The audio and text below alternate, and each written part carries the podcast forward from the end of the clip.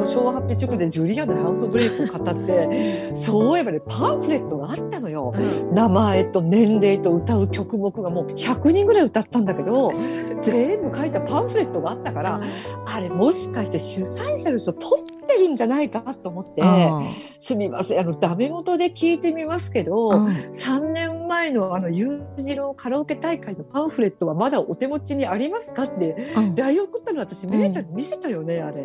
あ LINE のねスクショね、うん、見た。見た、うんうん、スクショ。あれからね何日経っても既読になんないのよ。うんあらと思って、私なんかちょっと嫌だ、嫌な予感がして、私ね、ちょっとこういう関係？私ね、そういうのがあんまり記憶できないのね。うんうん、で、裕次郎さんのファンの中にも何グループがあるのよ。うんうん、私のその知ってるね、グループ。茨城組とか何々組とかあって、うんうん、そのおじさんはだから茨城組だったのね。うん、で、私も全然わかんなくて。で、当時の写真一緒に写ってる写真を見てね、ああ、この人は電話番号がちょっと登録してあるなって思い出したおじさんがいたから、うん、まあ仮に A さんとして、その A さんに、あの、ショートメールをしたのよ、電話番号で。うん、で、あの、その主催者の人に LINE を送ったんですけど、既読になんないんですけどっていうのもちょっとね、久しぶりだし、で、3年ぶりだったから、うん、まずは挨拶からと思って、あ、お元気ですか？覚えてますか？って、久しぶりですねみたいな感じでショートメッセージを送ったの。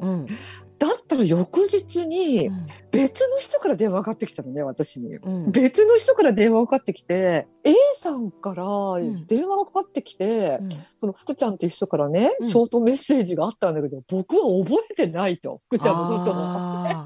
僕は覚えてないんだけど、あなた覚えてるって、その人が言われたらしいのね。うんうん、で、その人はすごく私のこと覚えてくれてて、うん、ああ、ちょっと私、そう、昨日 A さんにね、メールして、ショートメールしたんですよ。その主催者の人に LINE しても返事がなかったんで、うん、って言ったらね、実はなくなったって言われちゃったので、3月になくなったんだよって言われて、うんもう私なんか久しぶりになんかもう涙ボロボロになっちゃって、うわーっと泣きながら、で、そのおじさんもちょっと涙声になって、うん、で、3年前のね、あの、裕次郎のね、って私もなんか半泣きで、うん、ああ、こういう時なんですが、あの時のパワフルと持ってませんかって、なんか言われた。ああ、でもなんかね、落ち着いたらお墓参り行こうよみたいな話になって。そうだね。それがね、だからね、おとといの話なのね。で、私昨日すっごい不思議なことがあって、めいちゃん。不思議なこと？うん。私、うん、昨日すごい不思議な話があって、私ね、うん、家の近所で、うん、もうこれもね、3年前か4年前かにお店閉めたんだけど、うん、50年間地元でお店をしてる夫婦がいたのよ。だいぶ高齢なんだけど、靴からスリッパからお茶から何でもや、売ってるような何でも屋さんみたいな、地元密着みたいな商店をしてるお店があって、もうすっごい仲良しの高齢の夫婦で、おばさんの方は、なんかすごく物静かな、でもなんかニコニコは笑うんだけど、うん、あんまり喋んないような感じのおばちゃんで、うん、おじさんの方はもう私みたいに喋るのよ。もう私が言ったら捕まえて話さないみたいな。ペラペラペラって喋るような明るいおじさんで、うん、で、3年前か4年前にもう50何年やってるけど、もう年も年だしって、もうだいぶ目も悪くなったからもう閉めることにしたって言われて、私もう最後閉店の時に花束を持って行ったのね。うん、それからあんまりそっち方面に行くことがないのね。私そのおじさんおばさんの家に、うん、方面に行くことがなくって、だから店を閉店して2回遊びに行ったのよ。2回家に遊びに行ってお茶とか出してくれて、一度私の母も連れて行って、うん、4人でベラベラ喋ったり、すごく仲良くしてくれたのね。で、コロナになっちゃったじゃん。この2年ちょっとで。まあ行きたいな、会いたいなって、もう結構年配だし元気にしてるかなって、心配は心配だったけど、うん、まあちょっとあんまり行くと喜ばれないかなっていう私自身のまあ、勝手な思いっていうか、配慮というかさ、うんうん、あんまり会いたくないかなって思うのもあったのよ、私。うん、実際にほら、ね、ある県の人から東京の人はあんまり来てほしくないって言われたこともあるし、ね、やっぱり高齢だからね、うんうん、あんまり私みたいにね、仕事であちこちとか行く人とは会いたくないかもしれないと思って、うん、この2年ね、私全然行ってなかったし、だったら去年、夕方何時から3時か4時ぐらいの冬だったから結構もう、だいぶ薄暗くなってきたから4時5時ぐらいだったかな。ちょうど家の前を歩いてたら、おばさんがいたのよ。おじさんの方が私結構心配だったのね。ちょっと白内障で注射してるとか言ってたから、向こうも私に気づいて、はあ、お元気ですか？って私が寄っていって、あ、ふ福です。お久しぶりです。って言って、あら、まあ、お元気？みたいな。うんじゃあ私は、あよかった、お元気そうで、おじさんも元気ですか？って聞いたら、うん、お父さんとっても元気よっていうの。でも時間も遅かったし、ねえ、そこからじゃあちょっと家にっていうのもね、お互いにあれだったから、うんうんまた遊びにいらしてって言われたの。うんうんで、そうですよね。もういいですよね、来ても。もういいですよね。もうそろそろ落ち着いたしって言ったら、うんそうですよ、もういいわよ。もういつでも来て遊びにいらしてって言われたのね、うんそのおばちゃんから。で、あなたは元気にしてた？って言われたの。うんで、私一瞬から私弟が亡くなったのが11月の初めだったじゃん、うんその時ね、すっごい落ち込んでた時だったのね。ちょっと弟のことで。うんで、あなたは元気？って言われた時に、あって一瞬弟のこと言おうかなって思ったの。いや、うん実は弟が亡くなってって言おうと思ったんだけど、うん。でももうほら、ネガティブなこと言っても何の足しにもならないし、うん。ね。で、そのご夫妻はうちの弟も会ったこともないし知らないし、ね、もう夕方遅かったし、ここでそういう話をしたらどうしてなぜってなっちゃうからさ、うんまた今度会った時にゆっくり話せばいいかと思って、あ、元気です、元気です、全然元気、みたいなことを言って、じゃあまた遊びに来ますねって、それで帰ったの、私。それで私たまたま昨日ね、家の前を通ったら、雨戸が閉まってて、車のライトにな、なんか物を貼って、テープ貼って被せてたね。で、私なんか嫌な予感、嫌な予感、なんか人の住んでる気配ないような感じがして、うん嫌な予感がすると思って、玄関のところをちょっと半分覗き込んだら、うんおじさんがいたのよ。うんおじさんがいて、ああ、よかった、いたと思って。いうんや、びっくりした、お元気ですか？って。あら、久しぶりって言われて、うんいや、もう窓閉まってるし、車はなんかちょっとなんか被せてるし、うん住んでないかと思って今一瞬びっくりしましたって言って。いや、車なんか太陽で日焼けしておかしくなっちゃってから被せてる。なんかそんなこと言ってたかな、うんいや、おじさん元気そうでよかった。おばさんは？って言ったら、お母さん亡くなったのっていうの。えーって。そうなんですか？私ね、そこで会って、うん。元気ですか？って元気って喋ったんですよ。って。うん。あ、そうなんだ。でよかったらお線香あげていってよ。うんうん。じゃあちょっとお邪魔していいですか？って言って走ってる途中だったから、うん靴脱いで、うん。2階が仏壇があるからって言って、うん。2階に上がってお線香あげさせていただいて、もう思い出話っていうかもう私もう、えー、もう本当私会ったばかりで、うん。もう、いや、急に亡くなったのよ。って、本当に、うん。地元の病院に行ってて体調が悪かったんだけど、うん。なんかそこの病院では、いや別にうんどこも悪くないって言われてて、うん。で別の病院に行ったら、ん。もうステージ4のもう末期だって言われて、それからもう2日で亡くなったんだって。ええー、と思って、あすみません、あの、め命日っていつなんですかって来た去年の6月6日っていうのね。えー、こおかしくない？おかしくない？あだってれ？と思って。暮れに合ってんでしょ？そう。あ、ちょっと違うっておじさん、私ね、うん11月の初めに私弟が亡くなって、うん。多分11月中旬か、以降か、うん。もしかして12月かもしれないと、私うん。そこで会って話してますって。いやいや、違う違う、それは別の人じゃないって言われて。うん。いやいや別、別の人っていうか、私、おじさんおばさん以外にこの辺で知り合いいないんだ、うん。私。うん。知り合いのご近所にそういう親しい人もいないし、うん。おばさんと話しましたよって、元気？って言われた時にね、うん。一生弟の話しようかなって思ったけど、うん。いや、でももう夕暮れ時だし、うん。もうこんなネガティブな話もするのも気が沈むなと思って、また遊びに来ますって言って、うん。別れたんですよって言ったらなんかおじさんすごく涙こぼしてくれて、うん。ああ、そうなんだーって。で、それから私階段降りて、ん。で、そのまま靴ビャッと脱いでたから、うん。一旦靴紐を外してまた結び直して、うん。こう、結構時間かかるじゃん、ランニングシューズって。うん。で、私がこう、玄関で靴を履き直してたら、おじさんが階段に座ってたのね。うん。階段に座って、ん。またベラベラベラベラ喋ってたの、私。うん。だったらおじさんの後ろから、ん。ふーっと私、おばさんがうん階段降りてくるのが見えたのね、私。で、おじさんの左側に、うんリビングっていうのご飯食べる、うん。キッチンに向かう扉があるんだけど、うんそこがね、パカって開いたの。ああ、おばさんいるって思ったけど、それおじさんには言わなかった。もろじゃん。もうショック。私も6月、6月の初めようなくなったの。は6月6日だって聞いて。え？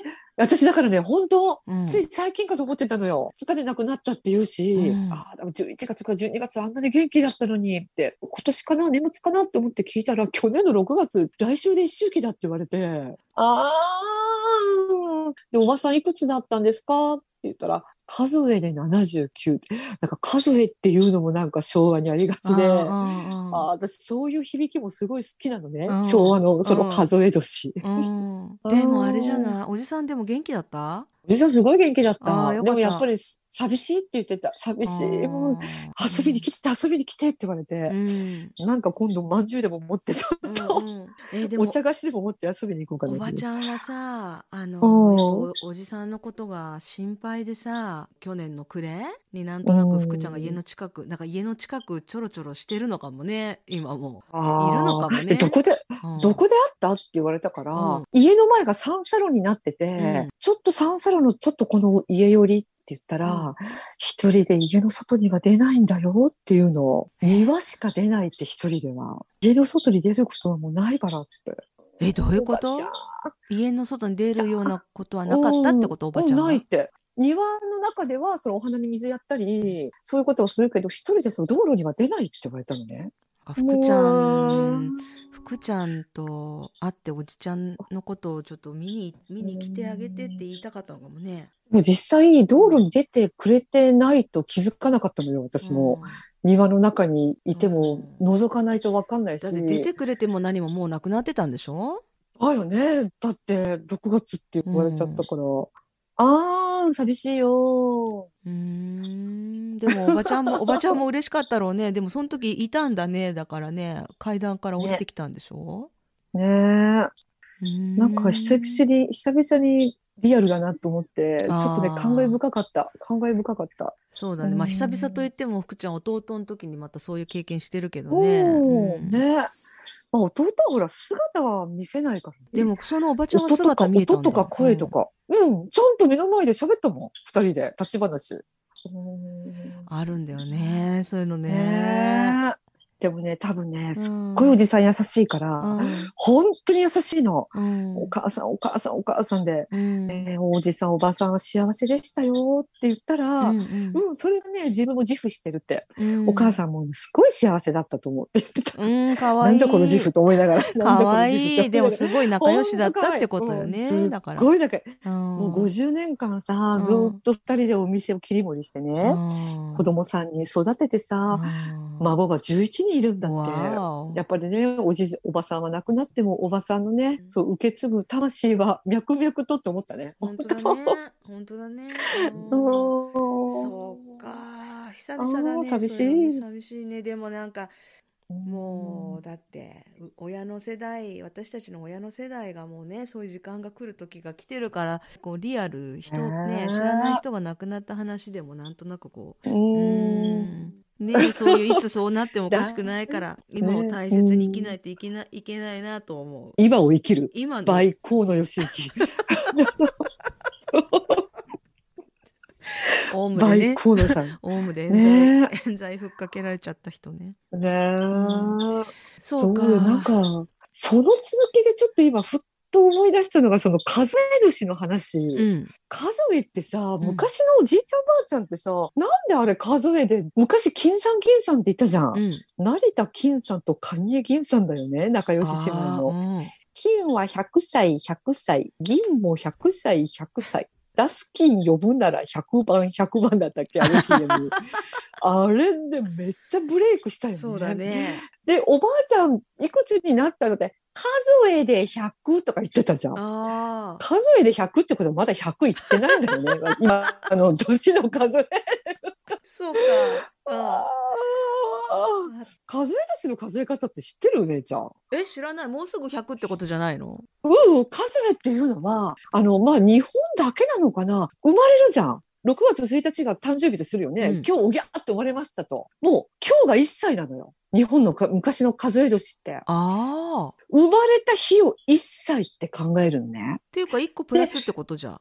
そう。で、お正月があるじゃん。元旦は日本人平等に1個年を取るの。ええ ややこしい。そうなのよ。ん私、だから今年55なんだけど、誕生日すると私56歳になるの。来年の元旦で、うん私57なのね。だから常に一個そうプラ、一プラスってことだよね、自分の年齢。そうそう。常に1プラス。うん。だからお正月に平等に1個年を取るのね。これってなんで昔の人って数えって言ったんだろうね。一休さん、一休さんって言ったじゃん。あ、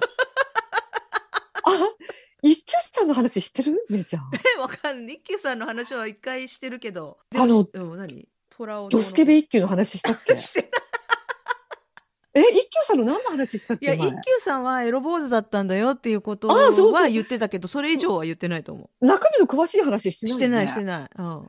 あの、一休さんってさ、うん私たちが子供の頃に見てたあの、好き好き好きうん好き好き好きってなんか座禅を組んで、うんペロッと両手舐めて頭くるくるって回して、うんカン、カン、カン、カン、ピーひらめいたみたいな。うん。あんな可愛い、あの人もアニメのイレイメージとかけ離れたドスケベ住職だったのね。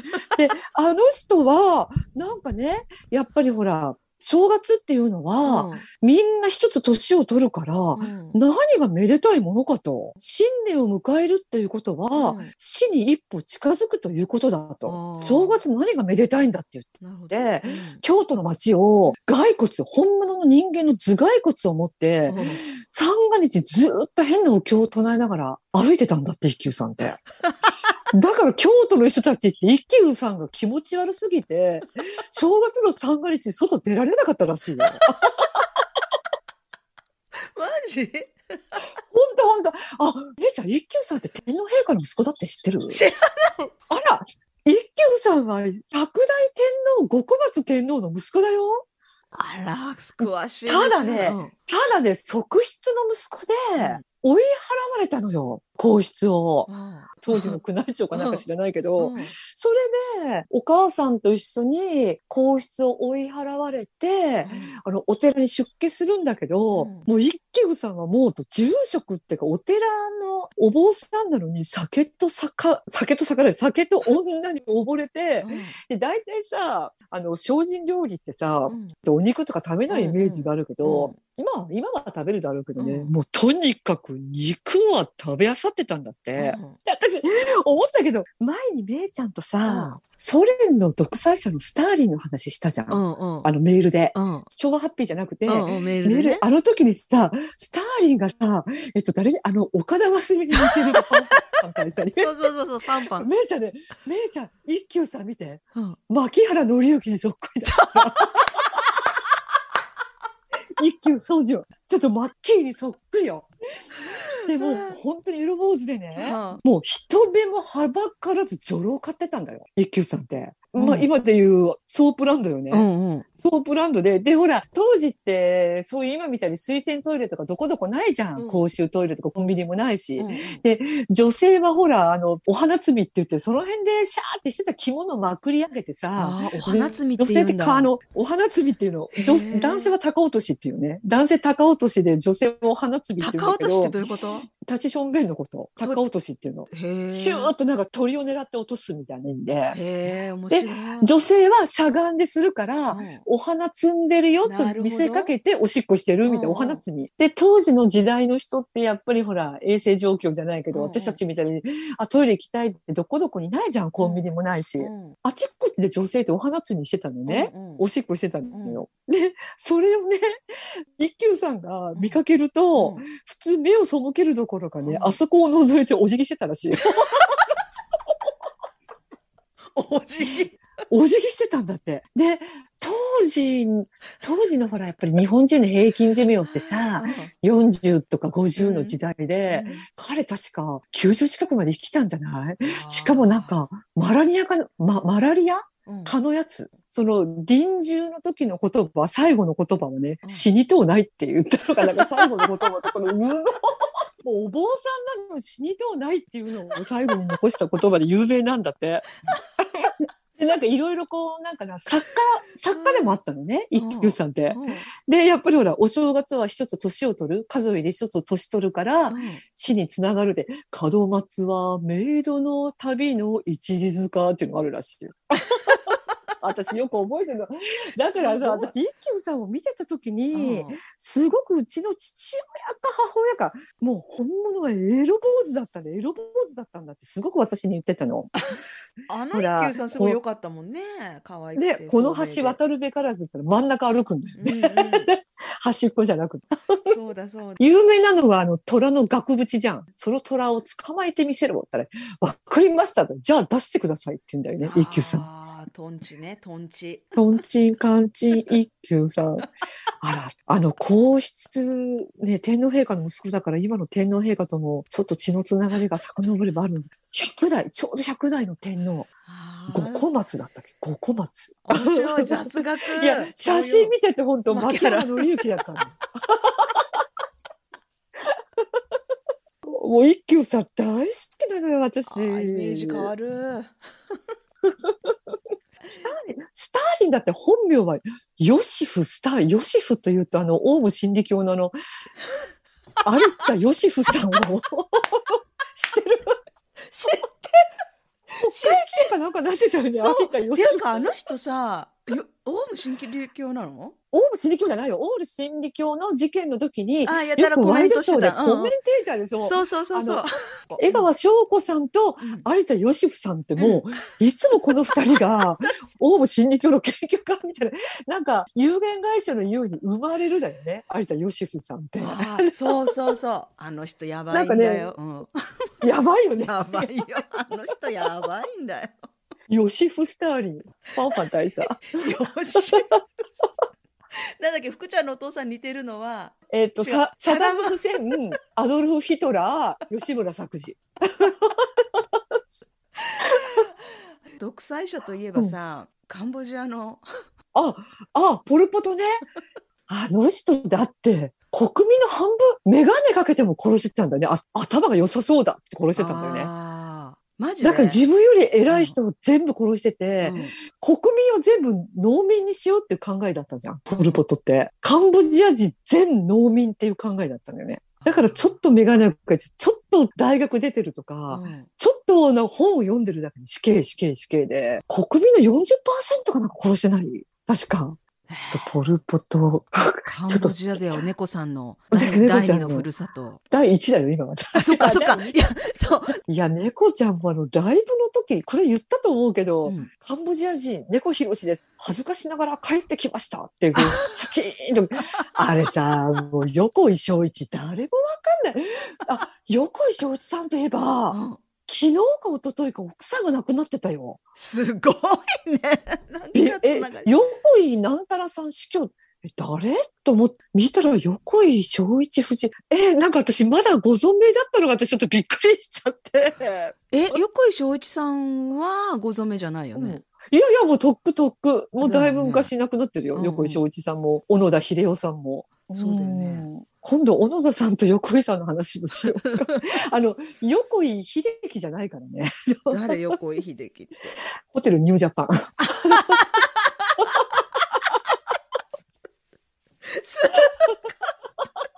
思い出したよく、よく間違える人がいるのよ。ああ、横井、あ、横井正一ね、あの、社長ね、とか、いや、それは秀樹。それは秀樹だから、蝶ネクタイのね、って。